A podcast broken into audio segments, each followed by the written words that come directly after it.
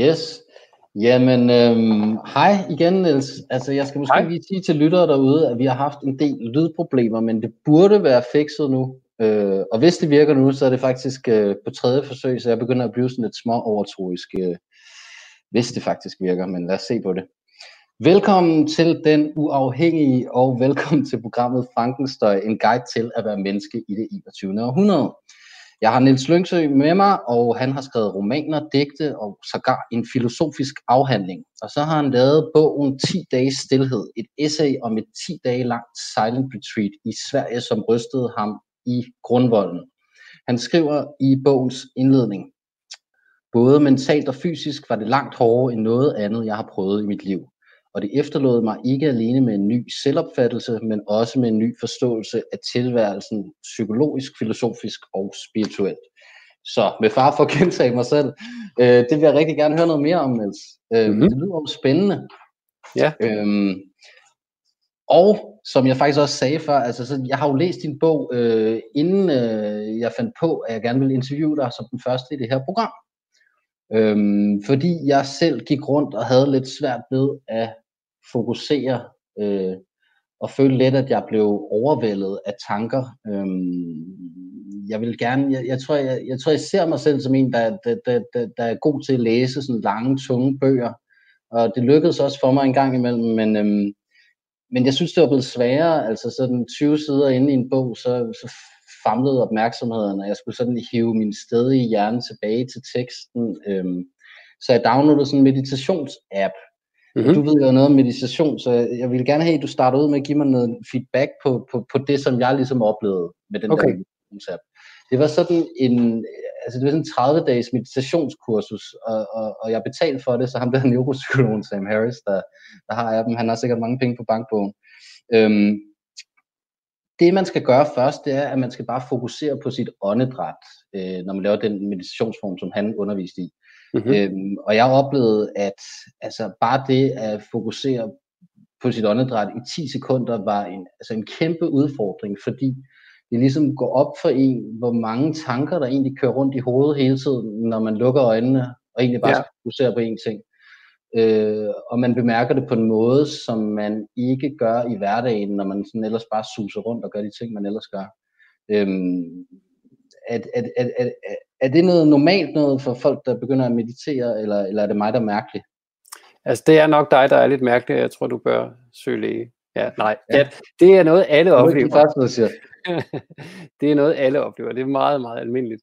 Og jeg tror faktisk, det er værre nu, øh, end det måske ville have været for 100 år siden. Øh, fordi, som du også øh, har talt om i forbindelse med selve jeres programs navn, altså alt det her støj, der er så mange input, der er så meget information, og vores opmærksomhed bliver ligesom revet rundt hele tiden. Ikke? Og vi taler også om, at vi lever i en opmærksomhedsøkonomi. Så der er mange, der gerne hele tiden vil have din opmærksomhed, fordi den er penge værd, ikke? og du får dine notifikationer på telefonen, og der er hele tiden nogen, der rykker i dig. Og hvis man ikke selv gør noget ved det, så bliver man jo bare drevet rundt i manesien af den næste notifikation, eller den næste strøtanke, eller hvad det nu kan være. Så det er en træningssag, og når man begynder, så oplever, øh, tror jeg, næsten alle det, som du også oplevede, og som jeg også oplevede, som er, når man sætter sig ned og tror, at man bare lige kan fokusere på sin vejrtrækning, så finder man ud af, at det kan man overhovedet ikke, at man ikke overhovedet har styr på, hvad der foregår. Mm. At tankerne ligesom bare tænker sig selv, kommer uinviteret og bliver så længe øh, det passer dem, og, øh, og ikke skrider igen, før de har lyst til det. Altså det, det, sådan er det, og det, det kan være ret chokerende og overvældende at finde ud af mm, de, de ja. første gange. Men det er en træningssag, ligesom alt muligt andet er det noget, man kan øve sig i. Og, og jo mere man gør det, jo, øh, jo nemmere bliver det. Mm.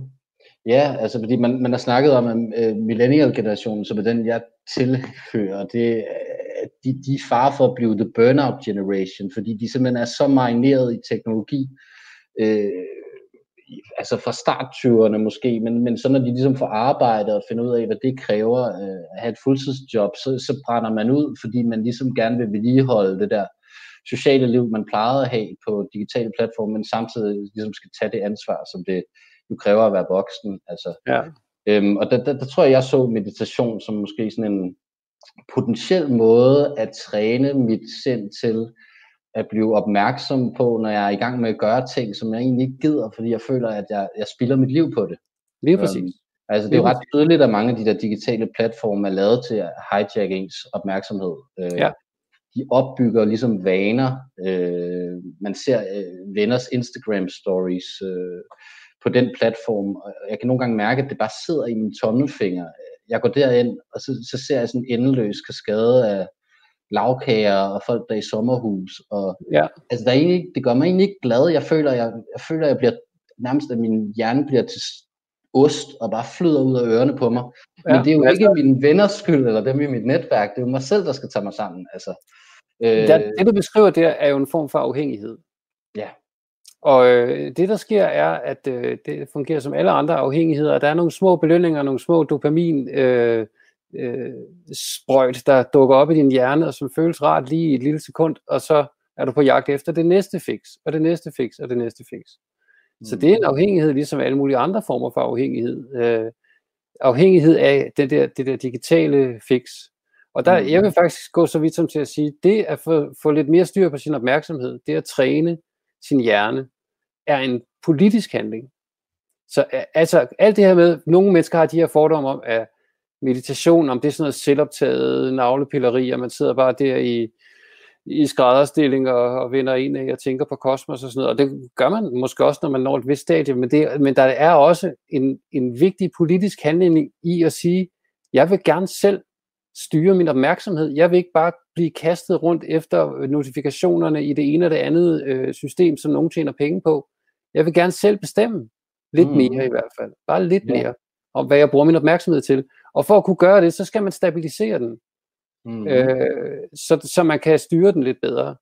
Og det, det er faktisk, altså man kan sammenligne det lidt med, med blikket. Hvis du ser det helt nyfødt spædbarn, så kører det så øjne sådan rundt i hovedet, fordi det ikke har lært at fokusere. Og det tager lidt tid at lære at bruge sine øjne rigtigt, så man kan, selv kan bestemme, nu kigger jeg herover, nu kigger jeg derover. På samme mm. måde er det med ens opmærksomhed. Men de fleste af os er stadigvæk spædbørn, hvad opmærksomheden angår, så den flakser bare rundt til det ene og det andet og det tredje. Men man kan altså alle, stort set alle kan lære at, at, at fokusere mentalt og få lidt mere styr på, hvor opmærksomheden bevæger sig hen. Og det er det, man træner med meditation. Mm-hmm. Ja, altså jeg, jeg fandt på et ord den anden dag for, for, for min tilstand, så var jeg var fanget i notifikationen. Ja. Øh, altså det kan, det kan nogle gange føles som et fængsel, altså nu sidder jeg selv viklet ind i ledninger, og altså det digitale kan nogle gange føles som et fængsel, altså man, man, man, vågner, man vågner, og så skal ens bevidsthed langsomt ligesom, altså man får en kop kaffe og sådan noget, altså nogle gange dykker man bare alt for hurtigt ind i det der ja. digitale, altså øh, min frygt er egentlig bare det her, øh, at, at, at om 20 år, så er der sådan en, en, en ældre Rasmus, der kigger tilbage på den yngre Rasmus, og hvad fanden brugte du egentlig dit liv på, altså. ja. Øhm, men lad os snakke om din bog. Ja. Øhm, I sommeren 2017, der sker der jo en del ting øh, i dit liv oven i hinanden, altså både en skriveblokade og noget personligt, der motiverer dig til at tage på et 10-dages retreat, der inkluderer, er det 100 timers meditation i alt? Ja, 10 timer om dagen, ja ja, hvilket, hvilket jeg på mit nuværende stadie var. Ja, ikke altså der skete det, at jeg sad, det er faktisk præcis, Nej, det er, det er lidt en, øh, en en koldstart, kan man sige, hvis man ikke har så meget øh, erfaring, og det havde jeg ikke på det tidspunkt. Men altså, hvis, hvis vi går ret præcis tre år tilbage, i august 2017, der, der sad jeg med øh, et romanmanuskript, som var gået i hårdknude, og øh, jeg var blokeret og frustreret, og det, jeg havde brugt over et år på noget research og, og gået i gang med at skrive, og det der kom ud blev noget værre lort. Og jeg var så utilfreds, men jeg blev alligevel ved, fordi nu havde jeg brugt al den her tid, og jeg ville så gerne have, at det her skulle lykkes. Og det blev bare værre og værre. Og så havde jeg så samtidig ovenikøbet også nogle øh, andre problemer i mit, i mit privatliv, som også var frustrerende, som, også, som det også var svært at sige sig ud af. Så jeg var ligesom presset på, på flere fronter. Og så røg jeg lidt ud i sådan at, at øh, drikke lidt for meget hvidvin om aftenen, og øh, lige skulle ryge en joint, inden jeg skulle sove og sådan nogle ting. Og på et eller andet tidspunkt, så pludselig så gik det op for mig, at det her, det var skråplan. Ligesom, det løste ikke problemerne sig selv øh, øh, dum eller øh, ufølsom over for dem ved at bruge øh, diverse dulmende øh, substanser. Jeg, jeg var nødt til at gøre noget andet. Og så var det, jeg kom i tanke om, at en af mine venner havde været på det her 10-dages retreat, og så gik det egentlig ret hurtigt. Altså, jeg fandt det på nettet, og jeg vidste ingenting om meditation. Vitterlig ingenting. Og jeg var ovenikøbet ret skeptisk. Altså sådan, hvad er det? For mig var det på det tidspunkt sådan lidt kategori samme kasse som aura-massage og øh, et eller andet sådan pyr, pyramide, øh, jeg ved ikke hvad, underligt hokus pokus. Ikke? Jeg havde ikke, ingen viden om det. Og, og ja, du, du skriver, du skriver at du er bange for, at det var, at det var sådan lidt new age at, at det var sådan noget med, at man skulle høre sådan nogle visdomsord, der kunne stå ja, på flappen af gajon. Det virkede, det virkede meget uh, New Age-agtigt. Præcis, altså det var, det var, hvad jeg forestillede mig, at fordi jeg læste, at det, jeg skulle op og lære, det var det, der hed indsigtsmeditation, det kalder man det på dansk, eller vipassana. Jeg tænkte, det er sådan noget østens mystik og sådan noget. Jeg var rimelig skeptisk situation, hvor jeg tænkte om, altså, hvad, hvad er det værste, der kan ske? Jeg spilder 10 dage på et eller andet hokus pokus, og så, er det, så det, det vil hverken være eller bedre. Så jeg, jeg giver det en chance, og samtidig havde jeg også sådan en, en mærkelig sådan instinktiv fornemmelse af, det her er jeg nødt til at lære, og jeg er nødt til at lære det nu, og, og det skal jeg bare, uden at jeg sådan rigtig kunne begrunde det over for mig selv. Så der gik meget kort tid, før jeg havde fundet det der kursus på nettet, til jeg meldte mig til, og så gik der et par måneder, før jeg skulle afsted, og så begyndte jeg så stille og roligt at prøve at ligesom forberede mig lidt ved at meditere derhjemme, lidt ligesom du beskrev før, at sidde og, og det var så godt nok uden på vejrtrækning og sådan noget, og altså det gik jo slet ikke. Altså det kunne jeg overhovedet ikke. Så jeg, i, altså i princippet var jeg stort set fra nul, da jeg så landede derop i, øh, i Sverige i øh, oktober måned 2017, hvor, hvor kurset fandt sted. Ja, Altså, du, du ankommer til Mjølby En koldstart, kan man sige. Altså, jeg vidste ikke rigtig særlig meget, og så pludselig... Ja, og så bliver man øh, hentet af, af en bus og kørt derop, og så er der noget infomøde om aftenen, og så, øh, og så går det ellers i gang. Nu kigger jeg på dig, fordi du tager dig til ørerne. Er der problemer med lyden? Ja, men det, det, det er fordi, den, der er en forsinkelse med lyden, men den, den er ikke så slem, som den var før. Øh, men, men, men man begynder at få lidt nervøs pics, for, hvis det samme skulle ske igen. I hvert fald, så du hørte, hvad jeg sagde lidt senere, ja. øh, end på tidspunktet, hvor jeg udtalte det. Øhm, ja. Men, altså, så, så det område, du ankommer til, kan du beskrive, øh, kan du beskrive det for os?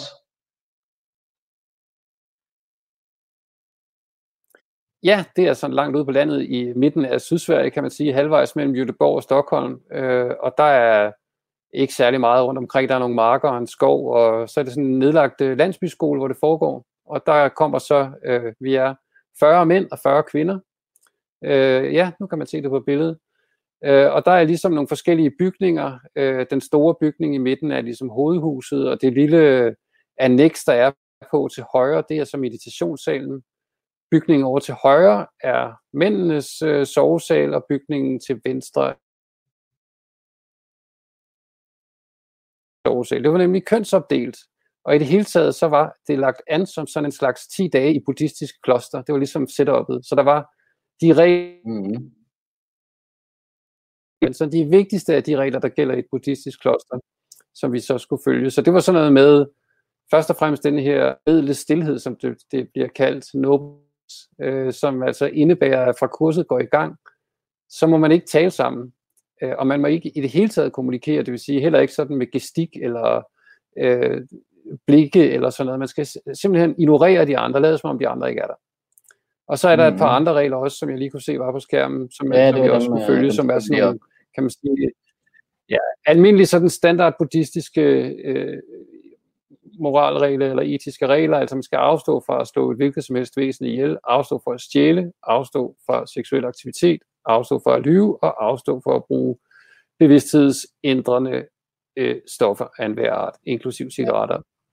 Så det er jo ligesom... Det, det man, lidt, øh, men så bliver jeg jo lidt nervøs altså med at afstå fra at slå dyr ihjel, fordi det er jo ikke sådan... Øh, altså du behandler ikke de mere sådan esoteriske mm-hmm. dele af buddhismen, altså sådan noget med reinkarnation og sådan noget. Det, tror du på det?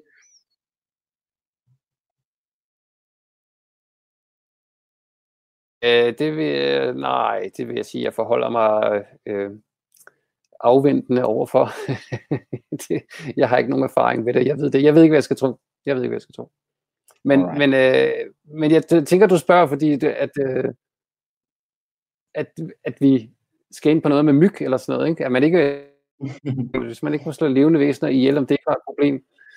Og jo, det var det, og, men jeg overholdt også den regel, øh, så længe jeg var der. Men, øh, ja, ja, udover, udover altså, myggesvær, tænkte jeg faktisk også på, øh, altså for mig 10 dage uden at, at tage en spiller, det må jeg skulle sige, øh, det lyder også ret voldsomt. Det kan man grine af, men det er vel, øh, det er vel, det er vel på en eller anden måde hårdt, eller hvad? Altså for, ja, mig var det hårdeste faktisk, at øh, en af de andre ting, vi også skulle afstå fra, det var at, øh, og det vil sige, hvis man havde skriveredskaber med, så skulle de øh, og ens computer og telefon skulle naturligvis også afleveres, men man måtte ikke kommunikere med nogen øh, fra omverdenen. Men det her med ikke at kunne skrive noget som helst, ikke så meget som et lille notat i 10 dage, det var meget øh, øh, radikalt for mig, for det tror jeg faktisk aldrig, jeg havde oplevet før i mit voksne liv, at der går slet ikke skriver et ord, hverken med en kuglepind eller på et tastatur. Så det, var, det synes jeg var det mest. Øh, og det betød så også, at da jeg fandt ud af, allerede i løbet af dag 1-2, okay, det her er godt nok vildt. Jeg har aldrig prøvet noget lignende. Jeg er nødt til at huske, hvad der foregår her. På det tidspunkt havde jeg ingen idé, om jeg ville skrive en bog. Det, jeg kom i tanke om det, men simpelthen bare for min egen skyld vil jeg gerne kunne huske. Så jeg brugte alle pauser, og om aftenen jeg lå og faldt i søvn, løbet af dagen, og jeg har sådan nogle forskellige sådan Nemo-teknikker til at prøve at huske ting, så jeg har lavet sådan stikord og alt muligt for at prøve at huske, hvad er det, der foregår her, fordi det var, det var så mærkeligt, og det var så anderledes, end hvad jeg har prøvet før. Mm. Altså, de før, jeg kan måske starte med at sige, at det både, både fysisk og mentalt er det hårdeste, jeg har prøvet i mit liv. Og jeg har prøvet lidt af hvert fysisk, altså sådan, vandre i de norske fjelde med 25 kilo på ryggen. Jeg har brugt en krop, men mærkeligt nok, det at sidde stille øh, 10 timer om dagen, det er sindssygt hårdt. Øh, og i, sådan i løbet, allerede i slutningen af dag 1, og især i løbet af dag 2 og 3, ja, altså, når jeg gik i seng om aftenen, så havde jeg det som om, jeg havde fået tæsk med en kølle. Jeg var så øm over det hele, i ryggen og i ben og nakken, og øh, altså, øh, og, øh, og ikke nogen at snakke med, ikke nogen måde ligesom at komme af med den øh, frustration eller den stress, der er i at blive presset så hårdt fysisk. Øh, inde i sig selv. Det er jo det, der er pointen med den her det stillhed. At, at man ikke lige kan snakke med nogen i pausen, Nå, synes du også, får du også ondt i ryggen af at sidde stille så længe, og sådan noget. så kan man ligesom komme lidt af med det, men man bliver helt konfronteret med sine egne følelser og sine egne tanker. Og det er ligesom det, der er mm. pointen. Fordi det man så efterhånden begynder at erfare, nu vender jeg tilbage til det, der vi startede med, din erfaring med, at du sidder der 10 minutter. 10 minutter øh, kan godt føles længe, når man ikke har prøvet det før, men 10 minutter er ikke ret lang tid i forhold til 10 timer i løbet af en dag. Altså, øh, der begynder at ske noget andet, når man sidder så længe. Øh. Jeg gjorde det op. Og noget af det, der begynder at ske, som faktisk er øh, lige så mærkeligt. Den første mærkelige ting er det der med, jeg har overhovedet ikke styr på, hvad der foregår i mit hoved. Tankerne vælter bare rundt. Overvældet. Det er bare sådan en syndflod af tanker, og jeg kan intet gøre. Jeg spræller bare i det her. Men når der så går et par dage, hvor, hvis man virkelig sidder 10 timer om dagen og prøver det der, hele tiden fører opmærksomheden tilbage til vejrtrækning, tilbage til vejrtrækningen, så på et eller andet tidspunkt, så begynder der at opstå en lille bitte afstand mellem en selv og tankerne. Overvældet af dem, men man ligesom får tilkæmpet sig en lille bitte, hvorfra man kan se de der tanker. Nå, okay, der var den der tanke igen. Nå, der var den der erindring om noget fra skoletiden. Okay, der var det der. Og der, okay, så jeg er altså et andet sted og kan agtage de tanker, der kommer. De er derovre, jeg er herover. Okay, der er en forskel. Jeg er ikke bare de her tanker. Jeg er en, der mm. jagtager de her tanker. Jeg har stadigvæk ikke styr på, altså, men jeg er ikke dem, og de er ikke mig. Og det er ligesom, mm. det er den første sådan, ja, indsigt, kan man sige, at man, at man finder ud af, at man har den mulighed faktisk at træde et skridt tilbage og jagtage processen. Og det man i virkeligheden øver sig i, altså nu de fleste kender sikkert, hvis, hvis man har hørt en lille smule om meditation, at det her, om man skal fokusere på sin, på sin vejrtrækning, og det er også det mest sådan, elementære til. Hvis vi nu holder os til den, ja, det skal man, men det er jo ikke for, at vejrtrækning nødvendigvis er specielt interessant. Man kan også bruge alle mulige andre ting. Det opmærksomheden på opmærksomheden. Så man er opmærksom på, om opmærksomheden er på vejrtrækningen, som den skal være. Nu har man bestemt, så pludselig bliver man opmærksom på, hov, min opmærksomhed er nu i et eller andet tankespind. Okay, jeg flytter opmærksomheden tilbage til vejrtrækning. Så det, man får etableret, er sådan en slags meta-opmærksomhed. En opmærksomhed mm. på opmærksomheden. Og det er den, man i første omgang skal træne, fordi det er den, der giver en den frihed. Det var det, vi talte om før med, at man ligesom selv kan bestemme, om man er slave af sine øh, telefons øh, notifikationer, eller hvad det nu kan være, man er slave af, eller man vil have en eller anden grad af frihed. Så hvis du for eksempel i din hverdag, når du mærker, du mærker det her ryg med, at nu har du lyst til at tage hvis du når at fange den impuls, før du får tændt, måske får du endda fat om den, men så når du at tænke, hov, nu tager jeg fat i min telefon igen. Det er nødvendigt. Eller skal jeg putte den ned i lommen igen? Mm. Så der, hvis det kan lykkes, så er din opmærksomhed blevet en lille smule hurtigere. Ellers så, så når den ikke, og så er du suget ind i det. Så, så det handler også om at få at der sker et eller andet. Så det er også noget af det, man mm. træner. Ja, altså man, man observerer faktisk, hvad sker der, når man lægger sin telefon fra sig, dage. og når man så... Ja, vi, vi arbejder lidt med en forsinkelse i signalet, men jeg tror, det går den her gang. Ja, man observerer, hvad der sker, når man lægger sin telefon fra sig, og, og det er på en eller anden måde sådan, man lærer sig selv at kende, øh, fordi så kan man måske lige pludselig se gennem meditation, hvor meget smerte det egentlig øh, giver i ens liv, at man på en eller anden måde er en slave af den, hvis telefonen er eksemplet. Øhm, ja. Du går til det her meditation, altså på de første dage med sådan en enorm stedighed. øhm, du skriver i bogen, ja uanset hvad der sker, vil jeg blive siddende på min pude gennem hver eneste meditation, indtil gongongen lyder. Om jeg så besvimer eller bliver delirisk, forlader jeg ikke meditationssalen i utide. De må i så fald slæbe mig ud derfra med magt. Jeg havde fundet beretninger på nettet om den dybe livsforandrende sindsro, som folk fandt, når de pra- praktiserede vipassana, jeg havde allerede fået små glimt af det i min hjemmemeditation, og nu vil jeg altså lære det her. Koste hvad det måtte. Jeg skulle den onde lyne med have fred i mit forpulede selv. Øh, hvilket er meget sjovt skrevet, men det var sådan, ja. du havde det. Og jeg håber også, at man kan høre, at, at de formuleringer, at det naturligvis var en... Fordi det nytter jo ikke noget, og hvis man er så forhippet og så anspændt og så øh, stræbsom. Øh, og, altså, og jeg skylder måske også at sige, at grunden til, at jeg havde den indstilling med, at nu skal jeg fandme lære at have fred i sind, og nu skal jeg, jeg bliver siddende på den her pude, altså den her stedighed, det er, at det har hidtil i mit liv været den måde, jeg har klaret mig på. Jeg er rigtig god til at være vedholdende, hvis jeg skal være lidt mere venlig ved mig selv. Altså, øh, sæt mig noget for, og så gennemføre det, uanset om det måske ikke er lige sjovt hele vejen igennem.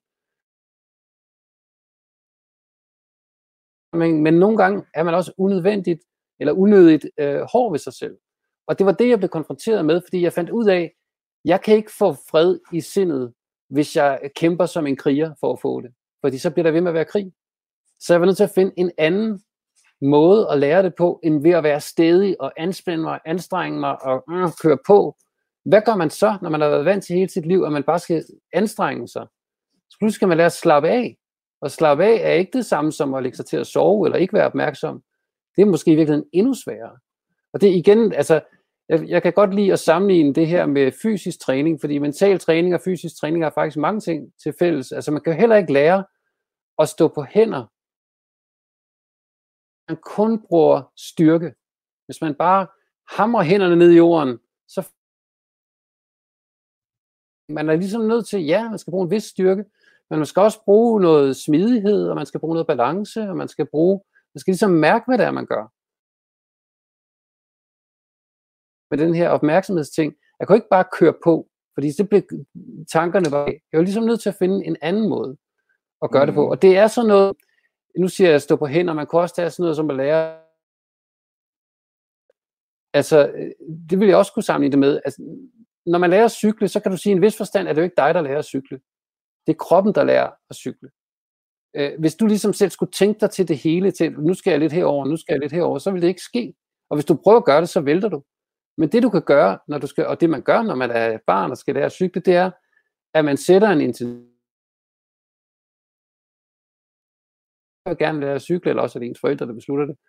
Og så øh, altså en intention, og så en indsats. Så øver man sig. Og på et eller andet tidspunkt, og på samme måde er det med meditation, du sætter en, en intention om, jeg vil gerne lære det her.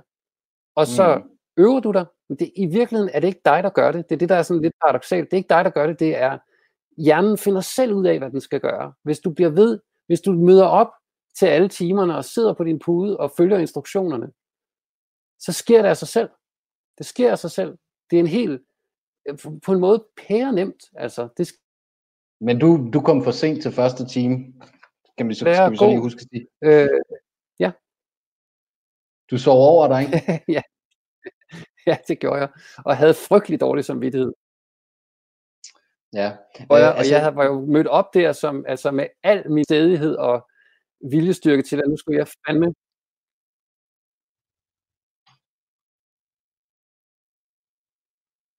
Jamen, altså, ved du hvad, men, men det her interview bliver også en øvelse i en form for fokus, fordi, Siger du bare fordi selvom vi har nogle små forsinkelser i vores pingpong her, så, øh, så kæmper vi videre. Øhm, jamen altså, jeg tænker på det her med, altså det er måske et godt tidspunkt at introducere nogle øh, buddhistiske begreber. Øh, altså, du snakker om, du snakker om øh, den der tilstand, hvor tankerne farer rundt. Altså, kunne du måske beskrive for os, hvad der menes, når man snakker om the monkey mind, og når man inden for neurovidenskaben snakker om øh, default mode network?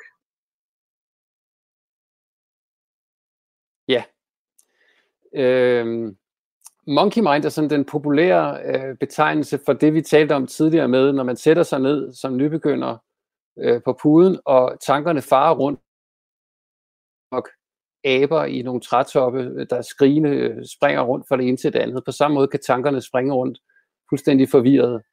Øh, og, og det hænger sammen med default mode network, som er noget, øh, hjerneforskerne har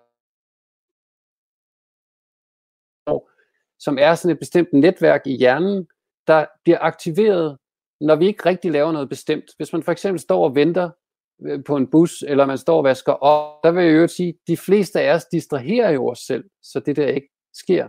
Hvis man står og venter ved bussen, så flår man telefonen op af lommen, eller hvis man står og vasker op, så hører man en podcast eller et eller andet. Men hvis man nu ikke, hvis man bare er i en eller anden form for sådan, jeg laver ikke noget kører det her default mode network.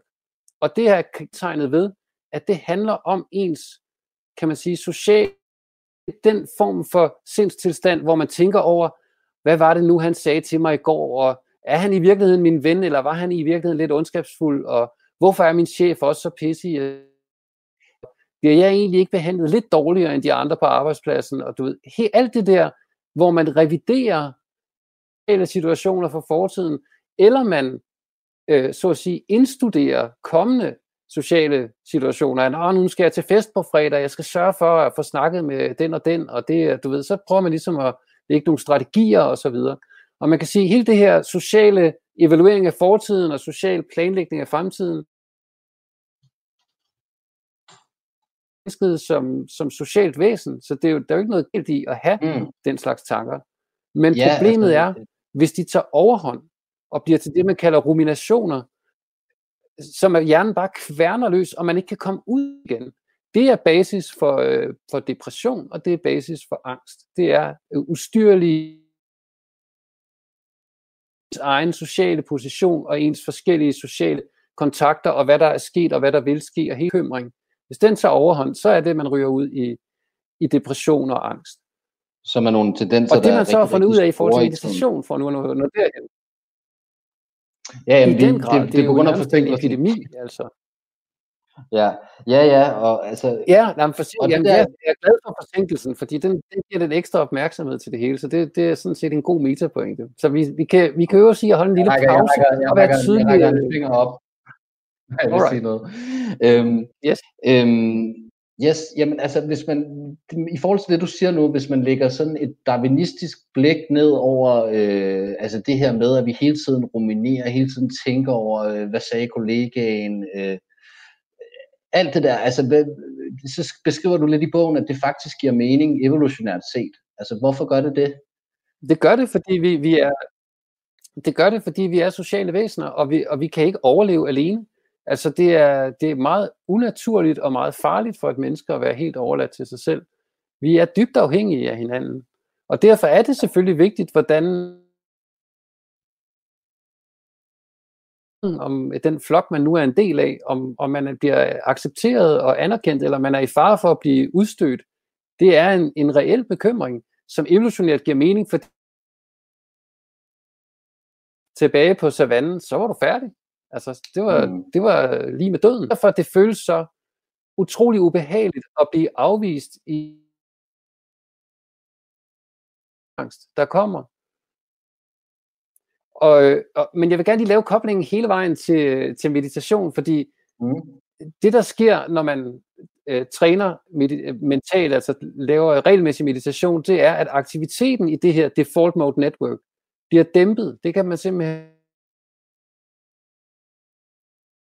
den form for tankeaktivitet, som jeg beskrev før, man må hele tiden revidere, hvad der er sket i fortiden, og planlægger, hvad der skal ske i hele ens sociale liv, den form for tankeaktivitet falder, og der kommer meget mere fred og meget mere plads, og det er utrolig befriende. Mm. Ja, ja, altså Ja, og jeg kom til at tænke på, jeg kom til at tænke på, altså i forhold til, i forhold til den der uh, rumi, rumi, rumination eller drøvtykkeriet, som du snakker om, altså det oplevede jeg faktisk også, efter vi lavede en udsendelse i går, hvor lyden ikke rigtig virkede så godt. Øh, da vi så stoppede broadcasten, så var jeg nede i supermarkedet, og så begyndte jeg sådan at mumle for mig selv, sådan, fuck, hvor pinligt. Altså alle kender nok det der med, hvor, hvor et eller andet, der er sket et eller andet, hvor de, øh, ja. hvor de går og siger, altså det lyder lidt som en vanvittig, eller sådan, Øhm, og det er vel et meget godt eksempel på det der med en eller anden frygt for, åh, har jeg nu gjort mig selv til grin? Er der et eller andet statustab i det her? Ej, det kom ud til alle mulige på Facebook. Hvem så det? Og bum, bum, bum, bum. Og så, og så kørte den faktisk lidt en halv time, indtil ja, jeg lige havde fået, fået dulmet den ned. Øhm, så, så, så ja, det er i hvert fald real, skulle jeg lige hilse at sige. Øhm, men der men kan jeg jo så sige, så, altså, ja, der vil jeg bare lige sige, i forhold til, jeg, altså, da, da, da vi havde problemer med teknikken og sådan noget. Men, men fordi jeg nu har mediteret i et par år, og, og aktiviteten lidt i det der netværk, så, så havde jeg de tanker i, hvad skal vi sige, 20 sekunder. Så klappede jeg min computer i, og så gik jeg hen og lavede noget andet, og så har jeg ikke tænkt på det siden. Og, og sådan er det i det hele taget, når jeg har, det er jo ikke sådan, øh, for svære tanker og følelser, det, det gør jeg da i hvert fald stadigvæk, men, men de bliver ikke hængende i systemet så længe. De er der, og så forsvinder de bare. Det er ligesom, man, man mm. tænker det igennem, som der skal tænke, det, det skal jeg måske lige være opmærksom på, og sådan noget. Og så er det det, så er det færdigbehandlet, slut, og så videre til noget andet. Og det igen, det er ikke noget, jeg, jeg gør. Det er noget, der bare sker, fordi jeg er begyndt at træne mit sind på den måde.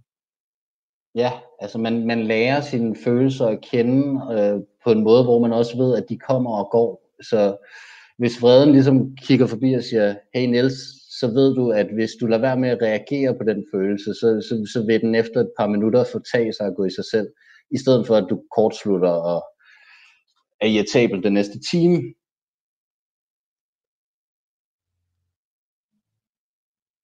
Lige præcis.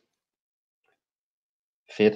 Jamen, der sker en udvikling øh, altså undervejs på det her retreat. Øh, altså, de første par dage er rigtig, rigtig hårde for dig. Øh, men på dag 3, der sker der noget, noget specielt. Kan du ikke øh, fortælle lytterne, hvad, hvad, hvad der sker her? Og lytterne er jo øh, velkommen til at stille spørgsmål, hvis der er noget, de øh, kommer til at tænke på undervejs. Jo, det vil jeg gerne fortælle. Altså, man kan sige, for lige at sætte scenen, så har jeg altså øh, på det her tidspunkt mediteret i to og en halv dag, øh, nærmest øh, non-stop, eller i hvert fald mange timer hver dag og jeg har totalt ondt i kroppen, fuldstændig mørbanket, og jeg er helt udmattet mentalt, og altså helt i knæ, og kan slet ikke nærmest forstå, hvordan jeg kan slæbe mig frem til bare en time ad gangen. Og det sidder om aftenen den, den tredje dag, og endnu en gang går i gang med at lave det her møjsommelige arbejde med at slæbe opmærksomheden tilbage til vejrtrækning, hver gang den stikker af. Og så sker der pludselig det meget, meget overraskende, at fra det ene øjeblik til det andet, som ved sådan et knips, så bliver der helt stille. ind i mit hoved. Og jeg mener vidderligt helt stille. Der er ikke engang en stemme eller en tanke, der siger, Nå, hold op, nu bliver jeg stille. Den er der ikke engang. Der er bare ingen tankeaktivitet overhovedet. Og det er ikke fordi, jeg er faldet i søvn. Det er ikke fordi, at jeg er sløv eller døsig. Tværtimod, jeg føler mig lysvågen. Sidder med lukkede øjne, men jeg er lysvågen. Jeg kan høre sidemanden ved siden af, der trækker vejret. Jeg kan høre fuglene udenfor. Jeg kan også mærke, at det gør ondt i min krop stadigvæk, men det har på en eller anden måde ikke Altså smerterne er der, men det er lige meget. Fuldstændig lige. At der er bare stille på en måde, som jeg aldrig havde oplevet det før, at der kunne være stille. Og det her, det skete sådan 10 minutter i session, og det varede ved indtil klokken ringede. Det vil sige, det var ved en tre kvarters tid eller sådan noget, hvor jeg sad fuldstændig ubevægelig. Også fordi jeg var bange for, at den der tilstand skulle forsvinde igen, fordi den var så fantastisk, og jeg har aldrig op... Det er ligesom, hvis man havde tilbragt hele sit liv i sådan en støjende skole når man en lille låge i muren og kommer ind i sådan en fredfyldt have og kan sætte sig ned på en bænk, og der var fred. Og øh, så jeg var fuldstændig så meget som synker mit spyt. Jeg må ikke, jeg må ikke ryge ud af det her. Og så ringede gong gong, fordi jeg ville ikke ud af det der, og jeg kunne høre, at de andre forlod meditationssalen for at holde pause.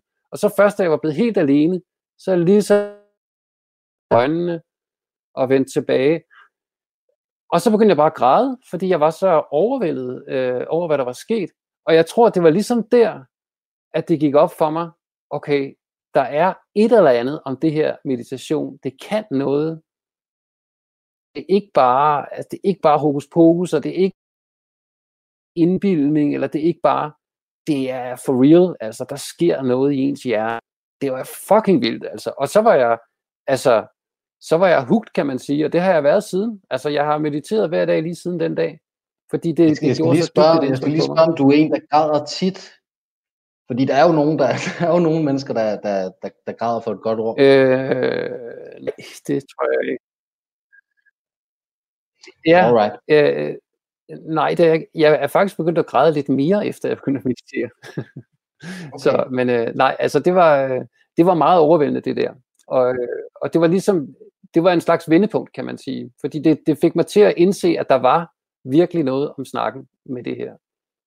Ja, og det med følelser er jo også, altså, fordi der kan vi jo godt sige, du, du er ikke altid lige flink ved dig selv i den her bog. Altså på et tidspunkt tror jeg, du beskriver dig selv som en, som en træmand.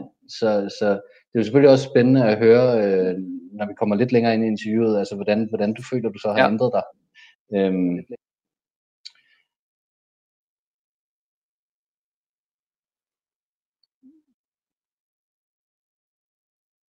du lige kan lidt. Du høre? Nå, øh, jamen, jeg var bare lidt i tvivl, om du kunne høre mig. Øhm, så jeg hørte ikke dit spørgsmål, hvis der var et. Nå, okay. Der, det, det, det er den der pingpong, der er lidt svært, når, man, øh, når der er forsinkelse. Men vi kører videre. Altså, jeg, noget, jeg kom til at tænke på, som jeg synes var utrolig spændende, altså, det er, det er det her med det modulære sind. Øh, altså, at den buddhistiske, altså, de buddhistiske tanker, som er 2500 år gamle, de faktisk... Øh, de faktisk øh, får noget støtte fra sådan moderne videnskab og hvad vi ved om hjernen. Og der er den her, der er den her idé om øh, det modulære sind. Jeg tænkte på, om du kunne fortælle øh, lytterne noget om, hvad det er for noget. Ja, det kan jeg godt. Altså, det går ligesom ud på, man kan sige, en af grundtankerne i buddhismen er, at ikke har et jeg eller et selv, som er en slags stabil. De fleste af os er vant til at tænke det sådan, at vi har eller et eller andet selv, som er sådan rimelig uforanderligt, bevæger sig gennem tiden. Og det er så buddhismens påstand, at sådan er det ikke. Og det bliver understøttet, kan man sige, af moderne hjernevidenskab på den måde, i stedet for at være et sådan overordnet jeg, så er der, kan man sige, en hel masse konkurrerende intentioner i og som tænker, nu skal jeg ind i 7-Eleven og købe et eller andet. Og så er der en anden intention, som tænker, jamen jeg skal også øh, passe på den slanke linje og, og holde mig sund og så videre, som siger, det må jeg hellere springe over. Og, så, og det er der, man har de der tanker, som vi talte om før, mulige tanker, der siger det ene og det andet og det tredje, det er fordi, der i virkeligheden ikke er en overordnet chef for butikken, men der er konkurrerende intentioner eller konkurrerende identiteter, om man vil. Øh, og man kan sige, det de konkurrerer om rent evolutionært, det er så at sige adgang til kroppens adfærd. Kamp mellem trangen til chokolade og trangen til at have en slank krop, og den, der vinder, er den, der får kroppen ført ind i 7-Eleven eller udenom 7-Eleven. Så det er ligesom kamp om kroppens adfærd, kan man sige, der foregår i hjernen. Ja, og, og altså det her med, at, at øh, hvis man så lader et modul, øh, hvis det er modulet, der regulerer, hvor meget porno du ser, lad os sige det for sjov skyld, øh, så hvis du lader det vinde for meget, så, øh, så, så ja. vil det overtage mere og mere magt over dig.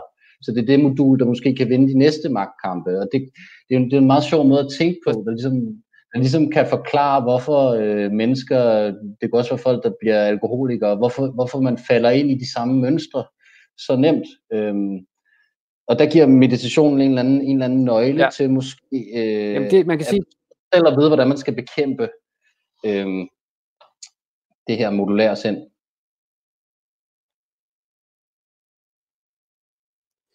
Ja, eller i hvert fald tage en eller anden form for styring, fordi øh, man kan sige, at det, det man øver sig i, bliver man god til.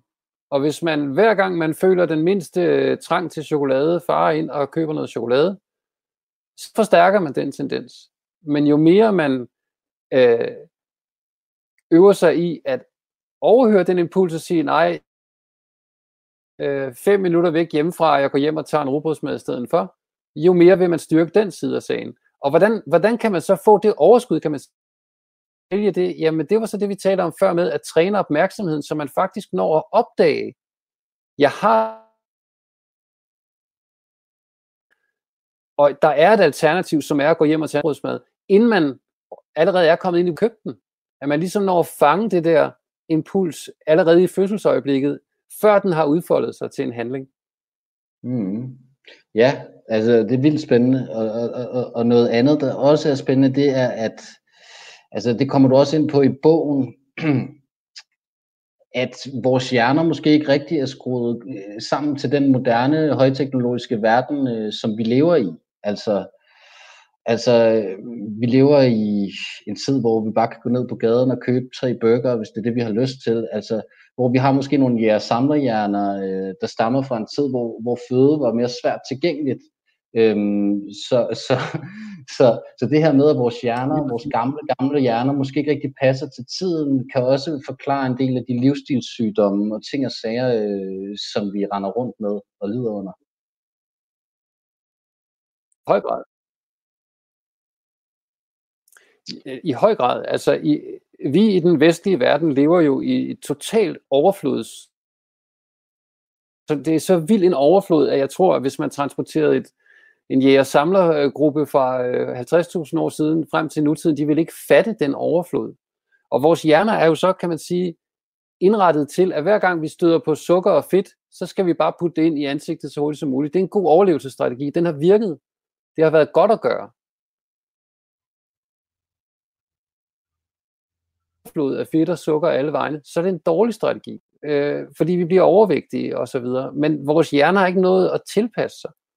Og på samme måde er fordi støj er jo, kan man sige, en overflod af information. Vi har alt, som er unødige, som vi ikke kan bruge til noget, som bare er støj. Og vi har været vant til at, at kan man sige, have mere relevant information at arbejde med. For eksempel, hvis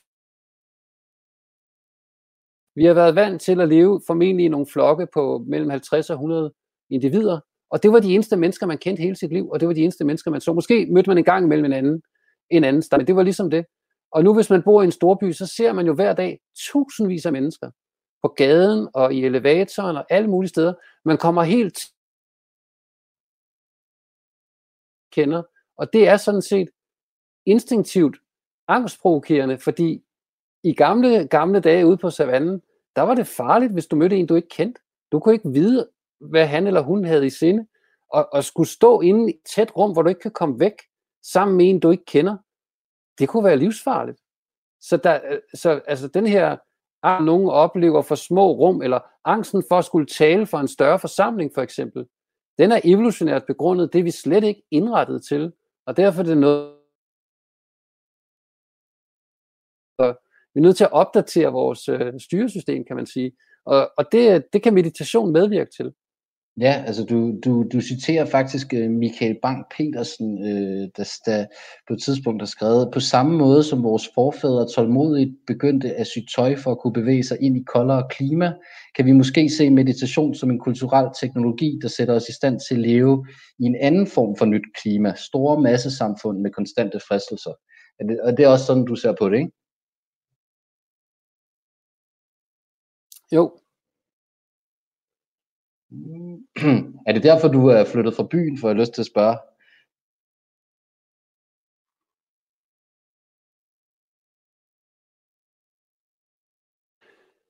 Der er sket mange ting øh, siden øh, og øh, hvis jeg skulle flytte herfra ud på landet, altså jeg kan mærke, hvor vigtigt det er blevet, og færre inputs. Øh, man kan sige, jeg er heller ikke så aktiv på Facebook, på de der sociale medier. Alright, men lad os vende tilbage til retreatet, altså fordi så har du den her øh, oplevelse af bliss, der virkelig giver dig blod på tanden for at komme dybere ind i meditationens verden, men altså der er jo stadig syv dage tilbage. Kan du, kan du, kan du, kan du på en eller anden måde fortælle om nogle af de oplevelser, du så har øh, i de resterende dage, som har gjort indtryk på dig?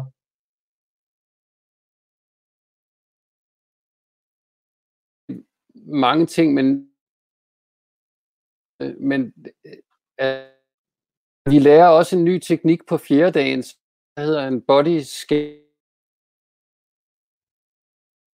på vejrtrækningen, sådan som den flytter ligesom sin fysiske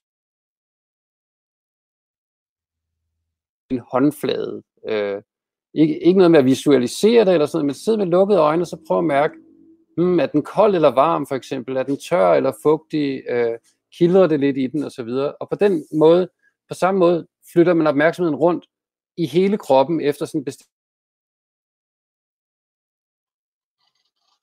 Og det er ret svært, og det kræver en ret høj grad de sidste syv dage på at lære man kan sige, den korte version af det er ups and downs. Der var nogen, hvor jeg synes, det var vældig igen bare var og øh, fysisk øh, ubehag og så videre. Men altså, der skete mange ting, som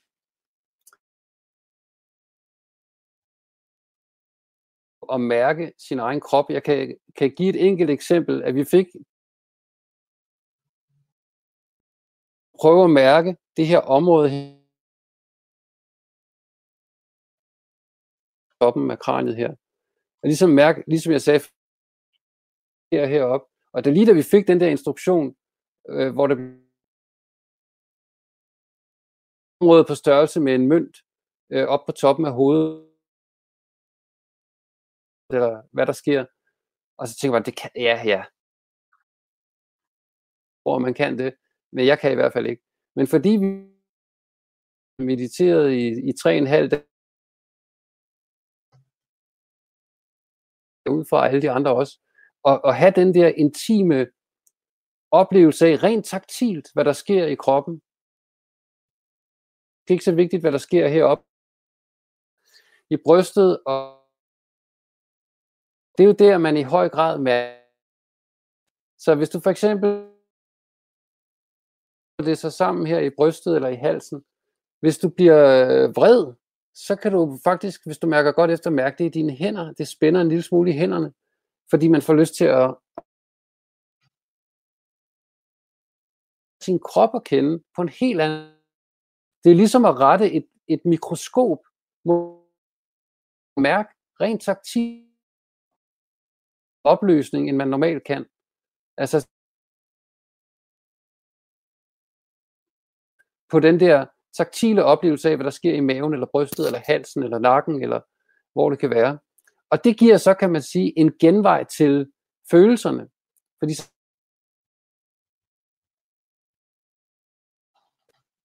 tankerne er der, jeg er jagter, jeg er altså ikke, tankerne er derovre, jeg er her.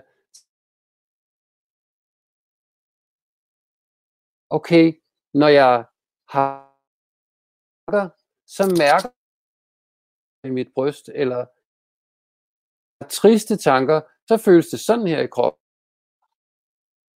Nogle sammen, nogle meget i krop og, og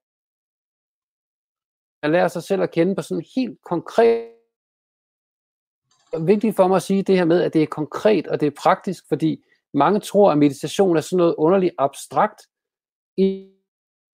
Det er det overhovedet ikke. Det har intet med, med intellektuel aktivitet at gøre. Tværtimod, i vejen. Far dem ved at gøre dem. Og det Ja, Niels, der, lyden den, den, den er begyndt at blive, øh, den er begyndt at blive, den er begyndt at blive så øh, hakket, så jeg, jeg, jeg er lidt bange for, at, øh, at vi bliver, men vi kan måske lige, du kan snakke videre, og så må vi høre, om der er nogen, hvis der er nogle lyttere derude, der siger, at det er okay, så, øh, så kører vi videre. men fortsæt endelig. Det kan være, det bare mig, der, det kan være, det bare mig, der ikke kan høre det ordentligt i høretelefonerne. Mm.